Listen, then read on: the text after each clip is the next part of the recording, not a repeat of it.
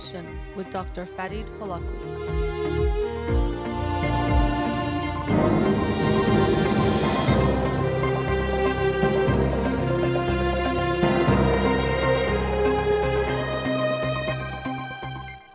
Good evening and welcome to In Session with Dr. Farid Holakwi. I'm your host, Dr. Farid Holakwi, and I'll be with you for the next hour here on Radio Hamra. Studio number 310-441-0555. But I do have a guest tonight who I'll introduce to you shortly. So if you do call, I hope that you will call for her and the topic that we are talking about. But before I do introduce her, I did want to share a few words um, on what most people of Iranian background or descent are thinking about today, which was Iran's performance in the World Cup. And like many of you out there, I was watching on the edge of my seat and was so excited and can't believe that Iran got so close to actually winning the group when it included Spain and Portugal and even Morocco, who's a very strong team. Um, but that was incredible and, of course, heartbreaking at the end. But we are very proud of the team and what they accomplished, and a young team. So hopefully, uh, future World Cups we can fare even better. So, congratulations, Team Melli. Actually, I liked hearing the uh, announcers on the American station. They kept saying Team Melli, but uh, they really did a great job, uh, and we're proud of them and the fight they put and how close they got. And really, to get four points in that group was incredible. So, very proud of them, and um, we hope to see them in the next World Cup go even further and make us even more proud. But let me introduce my guest tonight. I've had her on the show several times, so listeners might be familiar with Dr. Jennifer Galvin, but I'll introduce you to her again. She is a licensed clinical psychologist in private practice in Woodland Hills. She received her Bachelor of Arts from San Diego State University, where she majored in psychology, and then she earned a Master of Arts in Clinical Psychology and a PhD in Clinical Psychology from Alliant International University. That's actually where we met and uh, completed our PhDs together. She also obtained advanced clinical training in psychoanalytic psychotherapy at the New Center for Psychoanalysis, where she earned a certificate in psychoanalytic psychotherapy. And her office number is 818 538 5236. Dr. Galvin, thank you for joining me today. Thanks for having me. I always enjoy being here and talking about very important topics. Yes, and today um, we are talking about a very important and serious topic, and one that I regularly cover on this show because I think it is so important, and that is suicide. Um, suicide is one of those very important things that unfortunately uh, is a big taboo and has a lot of stigmas attached to it. And it's one of those things that people think they shouldn't talk about, or there's even misconceptions about if you talk about it, it can become more likely, or we should avoid talking about it, things that we will cover today. And especially with the recent suicides of Anthony Bourdain and Kate Spade, which um, shocked a lot of people and surprised people and made people very upset. We saw much more media coverage about suicide, which, of course, it's very unfortunate that those two individuals uh, took their own lives. Um, but it did bring about some awareness, or even more awareness, to something that it's that is affecting all people all the time, because it doesn't discriminate between any sex or gender or ethnicity or socioeconomic status. It can affect anyone, and it is unfortunately a real thing that we have to deal with. And the reason why we want to talk about it today is to make it even more real and realize that it's not going to go away by not talking about it. We need to make it easier to have conversations on this topic. And so we're hoping to facilitate that a bit today in, in, in what we talk about. So, Dr. Jennifer Galvin, um, we're going to be talking about suicide, and people can call in 310 441 0555 if they have thoughts or questions about the topic that they wanted to mention. Um, but maybe starting us off, I don't. Did you want to share yeah, I was just going to Yeah. say, you know, um, it has been a popular thing that has come up in the media, unfortunately, because of what's happened. However, this is something so, unfortunately, again, so common and happens every day to a Yep. lot of people. And um, it should be an ongoing conversation or an open discussion because people are struggling with this on a daily basis. Right. Even people that you would never imagine are struggling with this. People Mm-hmm. close to us, um, coworkers, um, kids, all, all sorts of people. So it's really important that even when the media coverage dies down and Yes. that slows down, that we keep up our end of it and continue the conversation and the openness because, Yeah. you know, all sorts of people are struggling with this, not just celebrities or people that are well known. Right. Yeah, exactly. I think that's a great point because, um, yeah, when something like this happens, two suicides in a short period of time from two high profile individuals, there's a lot of coverage, but in all likelihood, that does go away or slow down. And we want to make sure that the conversations continue, that it doesn't stop. And yes, of course, it's heartbreaking that these two people ended their lives, but we know that it's heartbreaking that it's happening every day to everyday people as well. Yeah, it makes us hypersensitive for a short period of time. Um, and then we may end up going back to our old patterns Right. and overlooking things or not knowing how to deal with things. So Mm-hmm. I'm hoping that out of tonight's hour, we can get some key points that stick with everyone on how to address this really serious topic. Absolutely, absolutely. Which we'll talk about, and um, some of our focus will be on talking about suicide with children, both about what they hear about suicide and also they themselves dealing with suicide, whether it's friends or their own suicidal thinking or uh, plans if it gets to that point. So that's going to be a primary focus, but we'll talk about suicide in general. Maybe you could uh, start us off with some statistics about suicide. Sure. So, as I was doing some research on the statistics for suicide, I was even shocked to come up to see some of these numbers that um, were coming up. And uh, it's really sad and really unfortunate, but it's reported that every day 105 people die from suicide, and that every 12 minutes someone commits suicide. So, that was shocking to me. Um, this goes to show how many people are actually struggling with this, and that this is something that I think is too commonly overlooked and not most people don't know how to address it or talk about it and so it just slips under the radar until Yeah. something really traumatic happens. especially for uh, young people it's a very uh, one of the highest causes right Yeah, so it's the second leading cause of death for youth ages 10 to 24 wow and about 18% of high school students admit to thinking about suicide. And so those are the 18% are the ones that openly will admit it. However, there's, I'm sure, a significant number that have passive thoughts of suicide um, that probably just didn't want to say that they have that. I think also sometimes people can't really differentiate between what the passive thoughts of suicide may look like and will think, oh, well, I'm not suicidal because I don't actually want to kill myself. But you can have suicidal thoughts that are really passive, like, you know, I just wonder what it would be like if I'm not here anymore. Or what's the point? What's the purpose in me being here?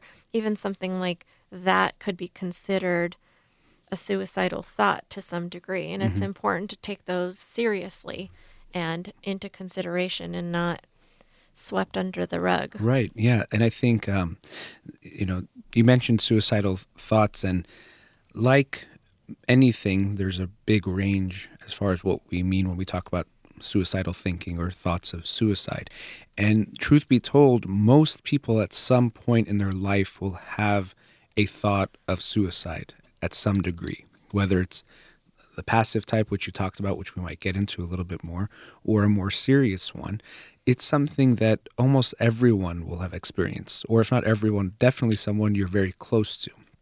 Because these thoughts come to our mind when things get difficult, when you're feeling depressed, stressed, overwhelmed. Sometimes they can come to you anxious. Exactly. These thoughts will, will come to you. And the reason why I'm emphasizing that is for a few reasons. One is that if you have those thoughts, you're definitely not alone or it's nothing to be ashamed of or something really bad that only you're experiencing. It's very, very common. And also so that we can talk about it because we should realize that it's something that everyone is going through. It's just like mental health issues in general, where the stigma makes it where people think, well, I'm the only one who's this anxious or this depressed or going through this, so I should hide it from people. But unfortunately, we don't realize everyone else is dealing with their own things too, and it would be much better if we talked about it. Thoughts of suicide, in a way, are similar in that it's much, much more common than most people would think. And so we have to make it something that's okay to talk about. It doesn't need to be a taboo. Yeah, of course, there's a huge stigma attached to suicide or suicidal thoughts. Mm-hmm. But as you mentioned, like most things, feelings of depression, feelings of anxiety, all of these feelings and thoughts are normal. And the more we can talk about that and the more that we can be open and honest about it, the more comfort we can find mm-hmm. because there's a lot of similarity that lies amongst us. And everyone knows what it feels like to feel bad. Everyone knows what it feels like to be overwhelmed. Everyone has moments where they just want to escape in their own way. And so talking about it will gather support and it'll bring people together to not feel so lonely mm-hmm. and so different and outcasted from having these thoughts. Unfortunately, we don't talk about it. Nobody really brings it up. People are scared to bring it up. People are worried about planting ideas. Um, you know, they don't know how to bring it up. They don't know what to say. And that goes on both ways, whether you're concerned and you don't know what to say, or whether you're the one having the, the suicidal thoughts. You don't know what to, how to approach the situation and what to say. But it's really, really important that we talk about it. Even if you don't talk about it in the best way, just talking about it in general is always better than avoiding it. Right, and that's one of the things we're going to talk about is that as parents especially, but even whoever it is as a friend, loved one, you want to make some bridges that I like to say of certain topics that you can talk about. And suicide is one of those that should be okay to be talked about. And the only way you can make it okay, especially as a parent, is to introduce it yourself very often. Your child might not bring it up. And we'll talk about ways that you can do that. But we want to enter, we want that to enter into the topics that can be covered. Because in a lot of families, that's a topic that cannot be brought up no matter what. And you should avoid it. And even if you do bring it up, it's, as you said, swept under the rug, or we deny it or avoid it because we don't know what to do. It makes us anxious. We feel overwhelmed. And we feel like the easiest thing to do is to pretend like it didn't happen, or, oh, it's just a, a phase or a comment they said, they don't mean it. But as we'll get to, you want to always take it seriously. But what's something we brought up that I want to also mention so there is things like passive suicidal ideation, which could be things like, I wish I died, or maybe I wonder what it would be like if I died, or I don't know if I can take this anymore. So there isn't actually an active element to it where someone's thinking, this is what I want to do to Right. take my own life. I hope I don't wake up tomorrow. Right. Yeah. you know what what it's better everyone's better off if i'm not here Mm-hmm. those are really common ones that you would hear and as i mentioned earlier they should be taken just as seriously as someone saying i want to kill myself by shooting myself in the head it's really no different because they all resemble a layer of having this deep dark sadness and these suicidal thoughts and they should all be addressed in the same way.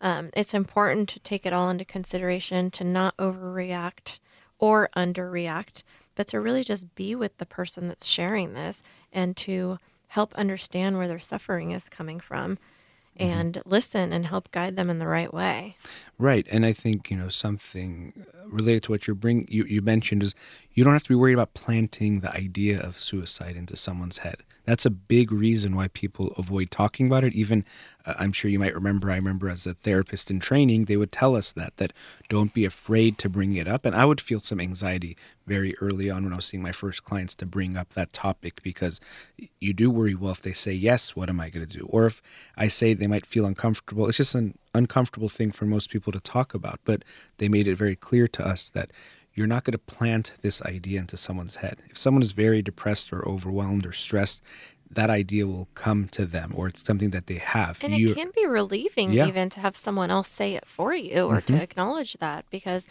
even if you have those feelings, that's not going to be the first thing that you want to open up with and talk about openly. So if somebody else actually directly asks you the question, there can actually be some relief right. in having that conversation open up. Yeah, absolutely. And I think, you know, what I always say is if you ask someone about if they're feeling suicidal or not, um, a few things can happen. One is, let's say they're not, and maybe at worst they kind of laugh or they joke, "I can't believe you thought I was that depressed or that down. I'm okay," um, and that's fine. You that nothing's happened. But even more important than that is what you've also done, as I was saying before, is you've created a bridge between you and that person. That this is a topic you can talk to me about. I'm not afraid of this topic. If you are ever feeling that way, you do know you can talk to me. And that's a really important thing that someone is, oh, this guy's or this girl's not afraid to talk about that. My mom or my dad is not afraid for me to mention that if it ever does become an issue for me in my life. And of course, the other alternative is they actually are suicidal and you potentially could be saving their life because just because someone has um, decided to even take their own life, you can stop them. There can be help and intervention. It doesn't mean they definitely will take their life. So um, I'm here with Dr. Jennifer Galvin, and we we're talking about the very important topic of suicide to hopefully have our own conversation here on the air to make it more likely that people at home will have these conversations about suicide. And of course, you can join the conversation by calling in 310 441 0555. You're listening to In Session with Dr. Fadi Holakwi. We'll be right back.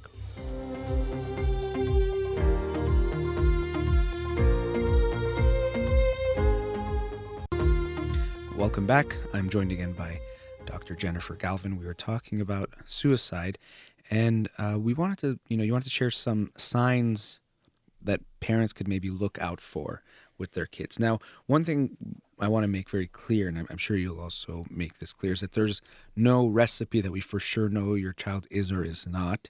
And kids can express a lot of things in a lot of different ways.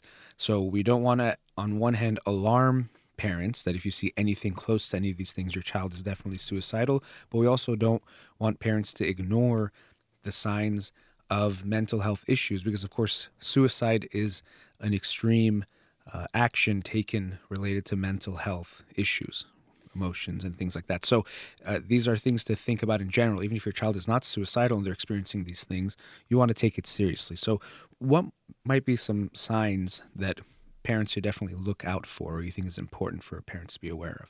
So, some of the most obvious ones would be if your child is talking about wanting to die mm-hmm. or even says, I want to kill myself that's an obvious sign that they are thinking about suicide.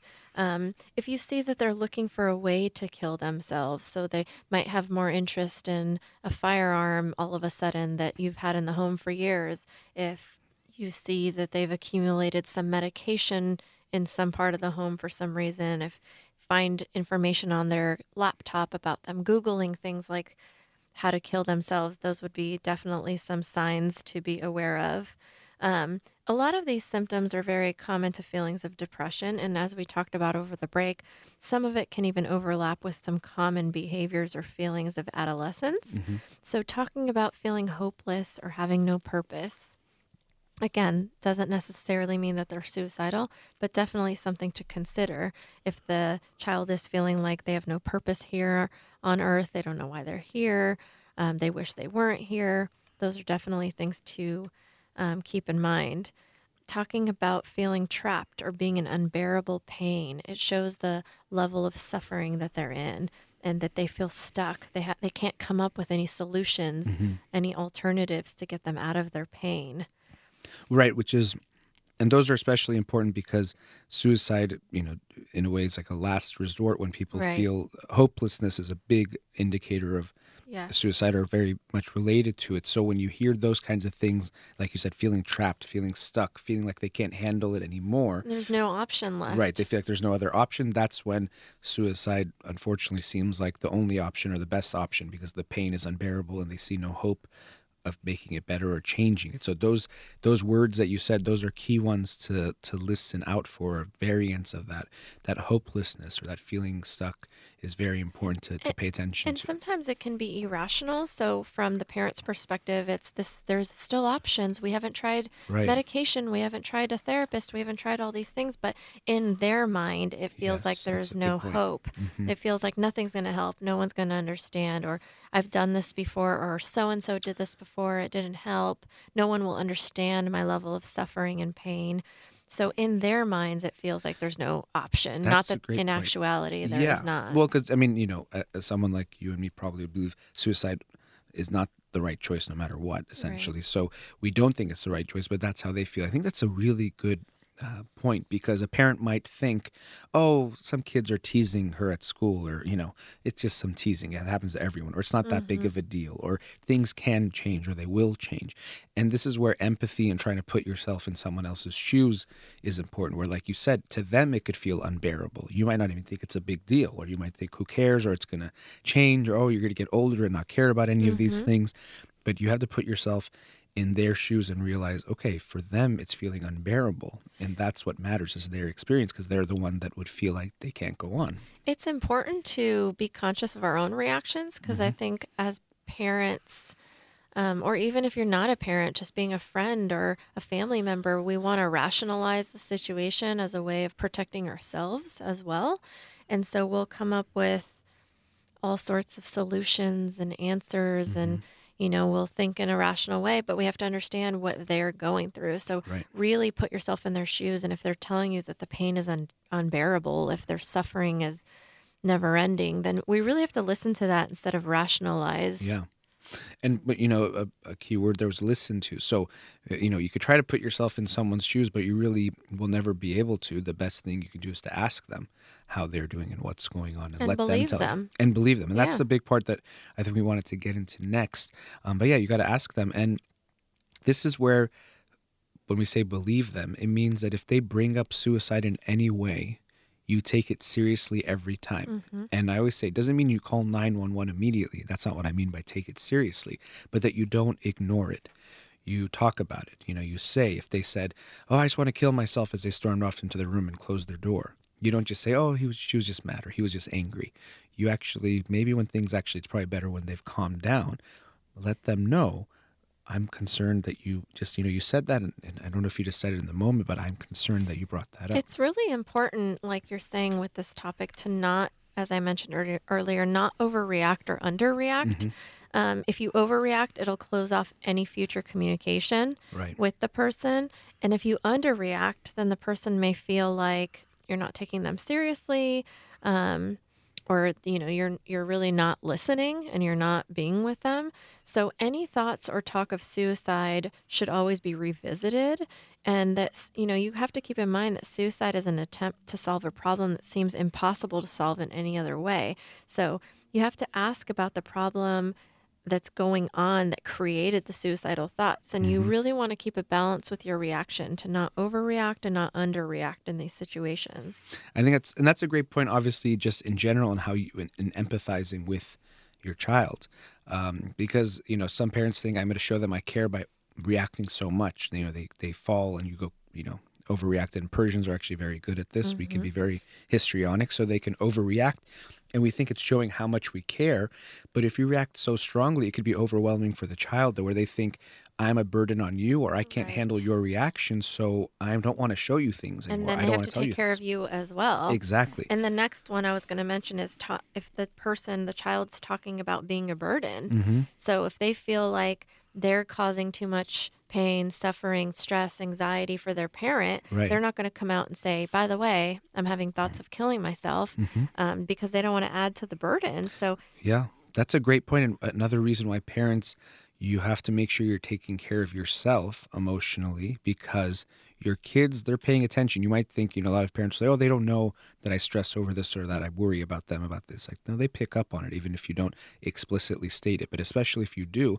And yeah, you know, unfortunately, one of the reasons why people get to that point is they feel like you know the people around me that I love they'd be better off without me mm-hmm. and so if they feel like they're a burden on you you know mom and dad stress so much about me like they're getting sick they're getting this they're getting that they'd probably be better off without me Uh, or th- other things I've heard is them say, you know, it's better if I just stay home in bed and not go with them because my mood will ruin their day. My mood will mess everything up for them. So there's this constant consideration of what they how they will impact others and how they'll ruin everything and how they'll burden Yeah. them and so they'd rather just withdraw and exclude themselves from family situations friends parties everything so that they're not a burden which could contribute further to their depression or whatever um, they're going through. And I think, you know, this to me is obviously we're talking about how uncomfortable it is for people to talk about suicide, which um, is very common. But if we take that even a step further, you know, further back in a way, people can have such a hard time just with the negative emotions in general, like sadness and anger. And they can have very little tolerance, first for their own, which is why they act this way with their kids, but then for their kids' emotions. So mm. their kids are sad and they can, oh, don't be in a bad mood. You should not be sad or you should be happy, you know, and try to pressure their kids into being happy because they can't tolerate one, the negative emotions, and two, the implication they have in their own head that if you're sad, I'm somehow a bad mom or dad. Right. So they don't give their kids the space to even have those sad feelings. So they hide even more than just suicide. They hide even when it's sad. And so that's why it's important for parents to realize your kids are supposed to feel sad sometimes. They're going to feel all sorts of feelings. Your job isn't to make them feel something, it's actually to empathize and validate whatever it is they're feeling and to be there with them with whatever they're feeling. So if you make them feel like your their sadness is so overwhelming for you, well, of course they're not going to come to you when it becomes really bad, and that's the scary thought. Right, exactly. And along with that, they might feel like if they're not there, it'll help you. Mm-hmm, unfortunately. And that relates to this other idea where people unfortunately will say, oh, so and so is so selfish to take their yes. own life. They have a kid yes. or they have this or they have family. And I think it's so heartbreaking um, when they say that. And yes, of course, we know that suicide affects so many people around the person. Uh, Kevin Hines, who was on the show, a couple years ago who he tried to take his own life jumping off of the Golden Gate Bridge, but thankfully did not die, and now goes around the world uh, talking about suicide and doing incredible work. But he was he's worked on this movie, and I think it's actually out now called The Ripple Effect, basically talking about how one suicide there's like a ripple effect, and it affects so many people. So absolutely, suicide does affect many people who are close to that person, but we have to understand that the person is feeling so down is feeling in such a dark place, their brain, you know, you might read something that kind of explains this better later on, but their brain is in such a bad place that suicide actually seems like a good option. They actually feel like I'm hurting people around me. They'll be better off without me. Right. They're not doing it in a selfish way to take themselves away from people. And unfortunately, that's further adds a stigma to stu- suicide that these people are being selfish. Yeah, they're not trying to inflict pain on their loved right. ones. They're trying to just remove the their opposite. own pain. Yeah, and they're trying to maybe, they think, remove Alleviate. the burden from other people, yeah. unfortunately. And so it, it's heartbreaking, but I think that notion of calling the person selfish I think um, it goes a, unfortunately a long way in adding to the stigma. Right, right. Yes. So, continuing on with some of the signs, I'll just go through sure. the rest quickly. Um, if you notice an increased use of drugs and alcohol, um, anxiety. Anxiety is a huge one. I think it's often overlooked because oftentimes we associate depression and depressive symptoms with mm-hmm. suicide, but I think anxiety has a huge role as well. So, anxiety and panic attacks can become really debilitating. And can be overwhelming and stressful and it can lead people to just not just want to get away from it um, yeah. so that's something to keep in mind anxiety agitation reckless behaviors sleeping too much or too little uh, withdrawing mm-hmm. isolating themselves withdrawing not like i mentioned not going out not spending time with family not being with friends um, showing rage or talking about seeking revenge having mood swings. So, you know, the list goes on, but that's just some of the most important prominent signs to keep an eye out for. And again, this doesn't necessarily mean that the person will commit suicide, but just things to keep an eye out for and open a discussion around so mm-hmm. that if that thought is there and if that exists, there can be an open communication around it. Right. And hopefully, help the person find another option besides suicide. And I think, you know, what's important as you're saying, like anxiety can be related. There's so many things. And also, sometimes people have misconceptions of what mental illness looks like. So they think if someone's depressed, or if they're telling jokes and laughing, they can't be depressed. Right. Which is so not the case. I remember seeing videos uh, and a heartbreaking of Chester Bennington, the lead singer of um, Linkin Park, who uh, took his own life. Robin I think it was about Williams, a year. Too. Yeah, and Robin Williams too. I saw videos of him just shortly before though Chester had taken his life, laughing and joking with his family. So I, I hear sometimes parents will say that like, "What if your child is depressed?" Say, "Oh no, he laughs a lot or he tells jokes." And saying jokes sometimes doesn't mean much. Or like you said, Robin Williams or many comedians are actually depressed at times or dealing with a lot of mental health issues. So just because someone is looking okay in a moment. Depression doesn't mean 100% of the time they're sad. So, an actual quote that I read from Robin Williams recently about this, um, I'm going to read to you guys because I think it's really important. He said, I think the saddest people always try their hardest to make people happy. because they know what it feels like to feel absolutely worthless and they don't want anybody else to feel like that. So again, and related to what you're saying, Yeah. you know, it's really, really sad, but it's true. The laughing, the jokes, the comedy, none of those are indicators of the person's mental health. And if anything, sometimes when it's to that extent, it could be that they're compensating for something in a way like what he's saying. Right, Or they don't want to show you their sadness, so they're doing that. Or they don't want anyone else to feel as sad as they're feeling. So, you know, these things, you have to really pay close attention. And this is why when we say, you know, listening to your kids isn't just about hearing their words, it's watching their actions, their behavior, so many things. You can't just rely on a few um, sources, and that's something, you know, to be aware of. So, if you're thinking or worried about your child being suicidal, don't be afraid to bring up that conversation. And we might talk a bit after the break about how to introduce this topic because I think a lot of parents are petrified. They're so scared of how to bring this up, and that's one of the reasons why they don't bring it up. Right. So we'll talk a bit about that after the break with my guest, clinical psychologist, Dr. Jennifer Galvin. You're listening to In Session with Dr. Farid Holakwi. We'll be right back. Welcome back. Studio number 310-441-0555. I'm joined by Jennifer Galvin, clinical psychologist. We are talking about suicide.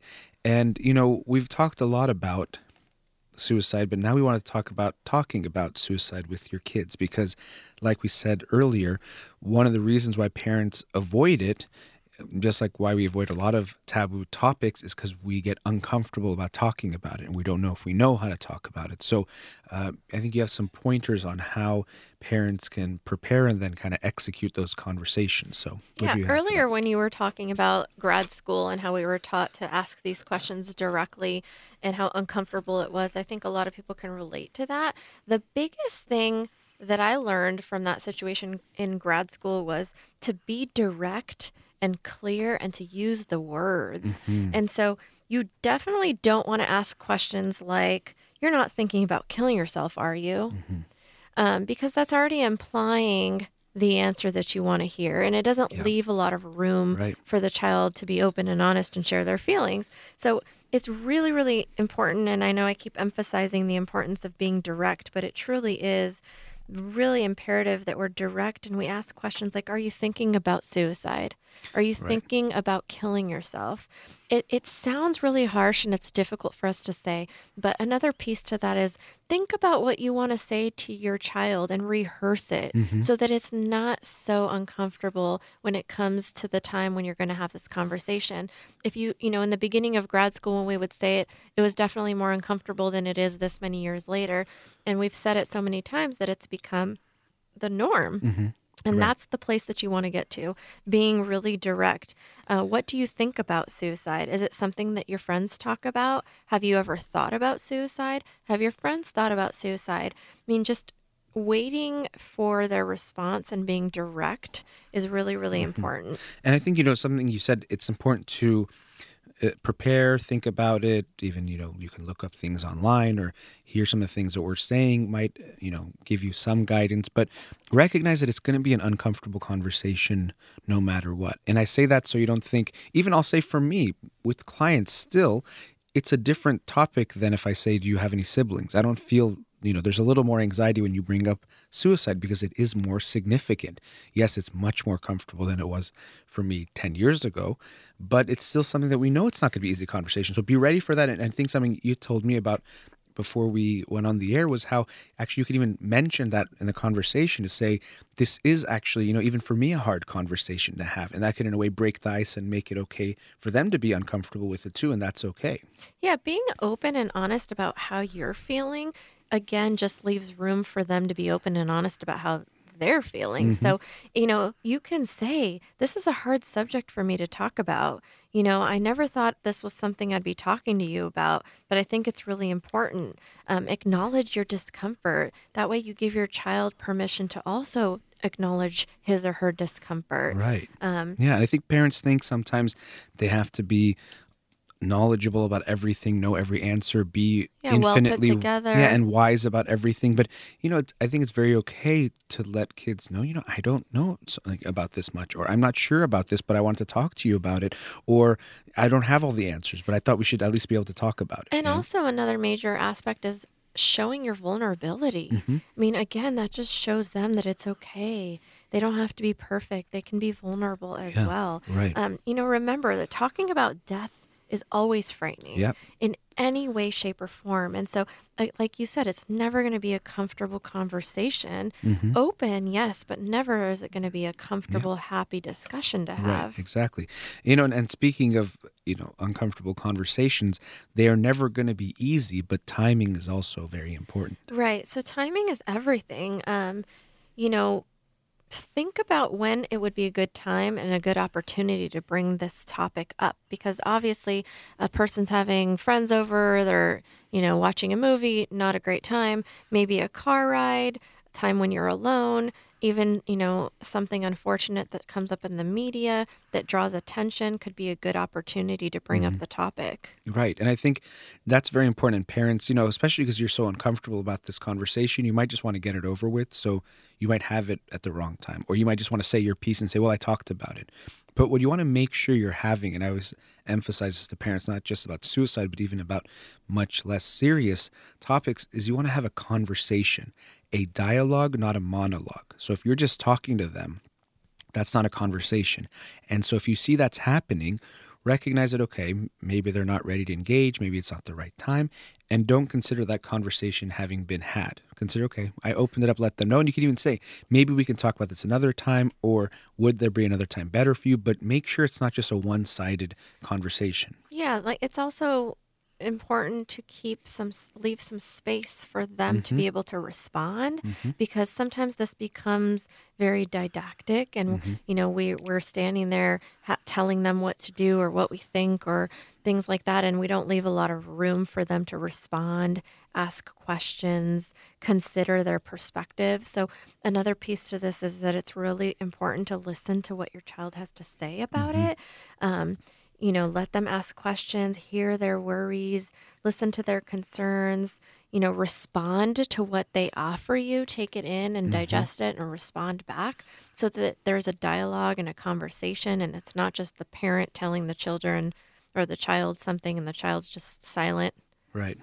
Exactly. A conversation. And that means, like you said, leaving space. Because I think um, a parent might prepare what they want to say and then turn it into a speech. And then they just talk for three minutes and it ends. But you want to make it where it's a conversation where you ask some questions like, I don't know, what do you think about these Be things? Or have you thought of, yeah, what, have you thought about this? Or did you hear about that in the news? Or what are your thoughts? Make sure you have some of those open ended questions, especially not just yes, no questions, because you want to create, again, the conversation is what we're talking about. And this isn't a one conversation issue. So it's not like, okay, we had one car ride, we talked about it, we never have to talk about it again. You're opening it up so now that this can be a topic of future conversations as well, which also hopefully takes off the pressure that you don't think, I have to get everything taken care of in this conversation. I have to have a perfect conversation with my kid where we I teach him or her everything and everything gets answered. No, it's probably not going to be that. You should expect it not. And also even let them know, say, you know, this is, I'm glad we talked about this, and maybe we can talk about it some more later. Or also, you know, anytime you want to talk about this some more, please let me know. Like, I'm sure there's more things, or I might think of questions. So let them know this is not the end of this conversation. It's been opened up, and now it's a topic that can be covered. Yeah, absolutely. Um, another piece to this is explaining mental illness as you would a physical illness mm-hmm. without blame or judgment. Mm-hmm. Um, you know, we see a lot of people that have taken their lives and they look perfectly healthy and they seem happy. They have careers, they have families, they have cars, they have homes, they have all these mm-hmm. things. So it appears as though the, their life is quote unquote perfect. But mental illness is very similar to physical illness. It's just invisible and it's not seen. And, you know, I found a quote online that's really, I think, um, depicts this really well. And it's somebody saying, Our thoughts and feelings come from our brain. And sometimes a person's brain can get very sick. The sickness can cause a person to feel very badly inside. It also makes a person's thoughts get all jumbled and mixed up. So sometimes they can't think clearly. Some people can't think of any other way of stopping the hurt they feel inside. They don't understand that they don't have to feel that way, that they can get help. But because mental illness is invisible, because you can't see it externally or physically, it often can get overlooked, and people are left shocked when there's a suicide because everything on the outside looked so perfect Mm. and well put together. Yeah, I think, and what you said, not blaming people for mental illness. Unfortunately, they do. You know, someone gets sick, someone unfortunately gets cancer, breaks a bone, something. They get all sorts of sympathy and empathy and care. But a lot of times with mental illness, there's definitely a part where we kind of blame. Oh, is are they just being depressed or wanting to be depressed? Is that kind Or of like a choice? attention Yeah, is it for attention or are they just an oh, there's a negative person? But we know there's real things. That, you know, I was just at my seminar yesterday. I mentioned this because people sometimes say, "Oh, depression, it's just in your head," and Yeah. they say, "Yeah, it's just in your head. There's something going on in your brain Right. that's a real thing. it's thing." actually in your brain. Right. It's not just in your head like an idea or an imagination. It's actually something very real. Um, and so we have to recognize that this is a real illness, just like physical illnesses, and should be treated with the same level of care, respect, understanding, and compassion. And I hope not just when it comes to suicide, but in general, that families make it seem that way in their families that you, you can have a bad mood sometimes. You're going to be anxious. You're going to have these feelings, and you're not responsible in a negative way for feeling bad or for having a mental illness. We're going to address it and talk about it just like we would if you had a cold or you know something more serious. We're going to talk about it, and you don't have to feel bad about any of your feelings or, mm-hmm. or the things that you're going through. Mm-hmm. Unfortunately, I think we have a long way to go Yes. because the stigma attached to mental illness is still very strong. But I think you're absolutely right to, to make sure people know blame is not part of the conversation when it comes to their feelings or what they're going through. Yeah, absolutely. I mean, the person already feels terrible. The last thing that they need is blame or judgment based on what they're going through. It's not in their control how they're feeling. Um, so, you know, I hope those are some few helpful tips as to where to at least get started. Again, every child is different, every parent is different, so everybody can add their own little twist to it, whatever they think that will be a better, more positive experience in this discussion with their children. Yeah. Um, and you know your child better you know your relationship with them. So yeah there really isn't a script that we can send you that this is how you talk to your kid. These are some ideas to keep in mind but you know your child. You know maybe for you it'll start with starting with a joke but making it serious or maybe it's going to be about i don't know what maybe some video game they play or whatever it is you know them better than we do obviously. So see what's the right way to introduce it for for you with them but think about some of these uh, issues that dr galvin brought up. Yeah, it's important to find a way to connect, to create the connection, and then to continue the conversation. Right. Now, uh, we just have a few minutes left. And what's also important to, to touch on for sure is another reason why people are afraid to bring this conversation up is because, like, well, what if there really is a suicidal threat or suicide is really uh, real? The suicide ideation Active. serious, active, exactly. What do I do or what do we do then? So, what do you have to say about that? So there's several options if that's the case. Obviously, it's important to not panic.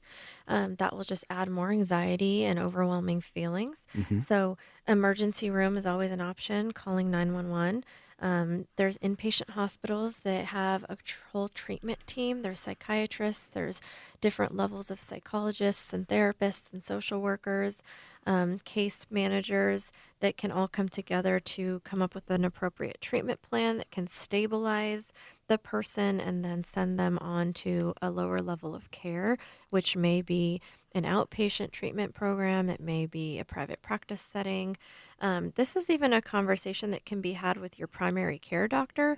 Really opening up about this to anyone is helpful because that will lead to some direction for treatment. And that's the key here. It's really, really important that you head down a road of treatment in whichever way that's possible. Um, meeting with a psychiatrist for a medication evaluation, psychotherapy, um, you know, in conjunction with medication is most effective. Um, there's always the National Suicide Prevention Lifeline. So their phone number is 1 800 273 8255. 800 273 TALK. They're available 24 hours, seven days a week. And they have not only people that are on the phone that can talk with you if you're feel, feeling suicidal, but also several resources available. There's a crisis text line. So you text the word home to 741 741, and somebody will respond to that. Um, and there's also all sorts of chat services, online chat services that are available online that you could Google and find as well. Mm-hmm. And so, yeah, there are these resources available, and I hope people take advantage of them. Thankfully, many people do, and they get help, and it literally saves lives. Um, but again, we have to be willing to have these difficult conversations. We know it's not easy to talk about suicide, and that's why we want to talk about it. And like Dr. Galvin said, even use the word suicide. We have to be real about it. We can't avoid it, it doesn't make it go away. And if your child brings up suicide in any way, shape, or form, please never ignore it make sure you have a conversation about it at minimum and if needed take action. I know you want to make yeah and along with that one final note if they do bring it up always take precaution store away any medications mm-hmm. firearms lethal means by you know don't right. take the chance limit the access. So even if the thoughts come there's limited access that will give more time and more opportunity to save someone's life. Absolutely right. That's great practical advice. And if you're feeling suicidal or have thoughts of suicide know that you're not alone many people do feel those feelings but there is help out there and feelings are temporary they don't last forever so even if you're feeling down, even if things are feeling hopeless, it doesn't mean you will always feel that way. So please ask for help. Help is there for you. And parents, be willing to talk to your kids about it because they're going to need your help. Dr. Jennifer Galvin, thank you for joining me tonight. Thank you, as always, for having me on the show. Yes, thank you so much. And thank you to everyone listening out there and Amir here in the studio. You've been listening to In Session with Dr. Farid Holakwi. Have a wonderful night.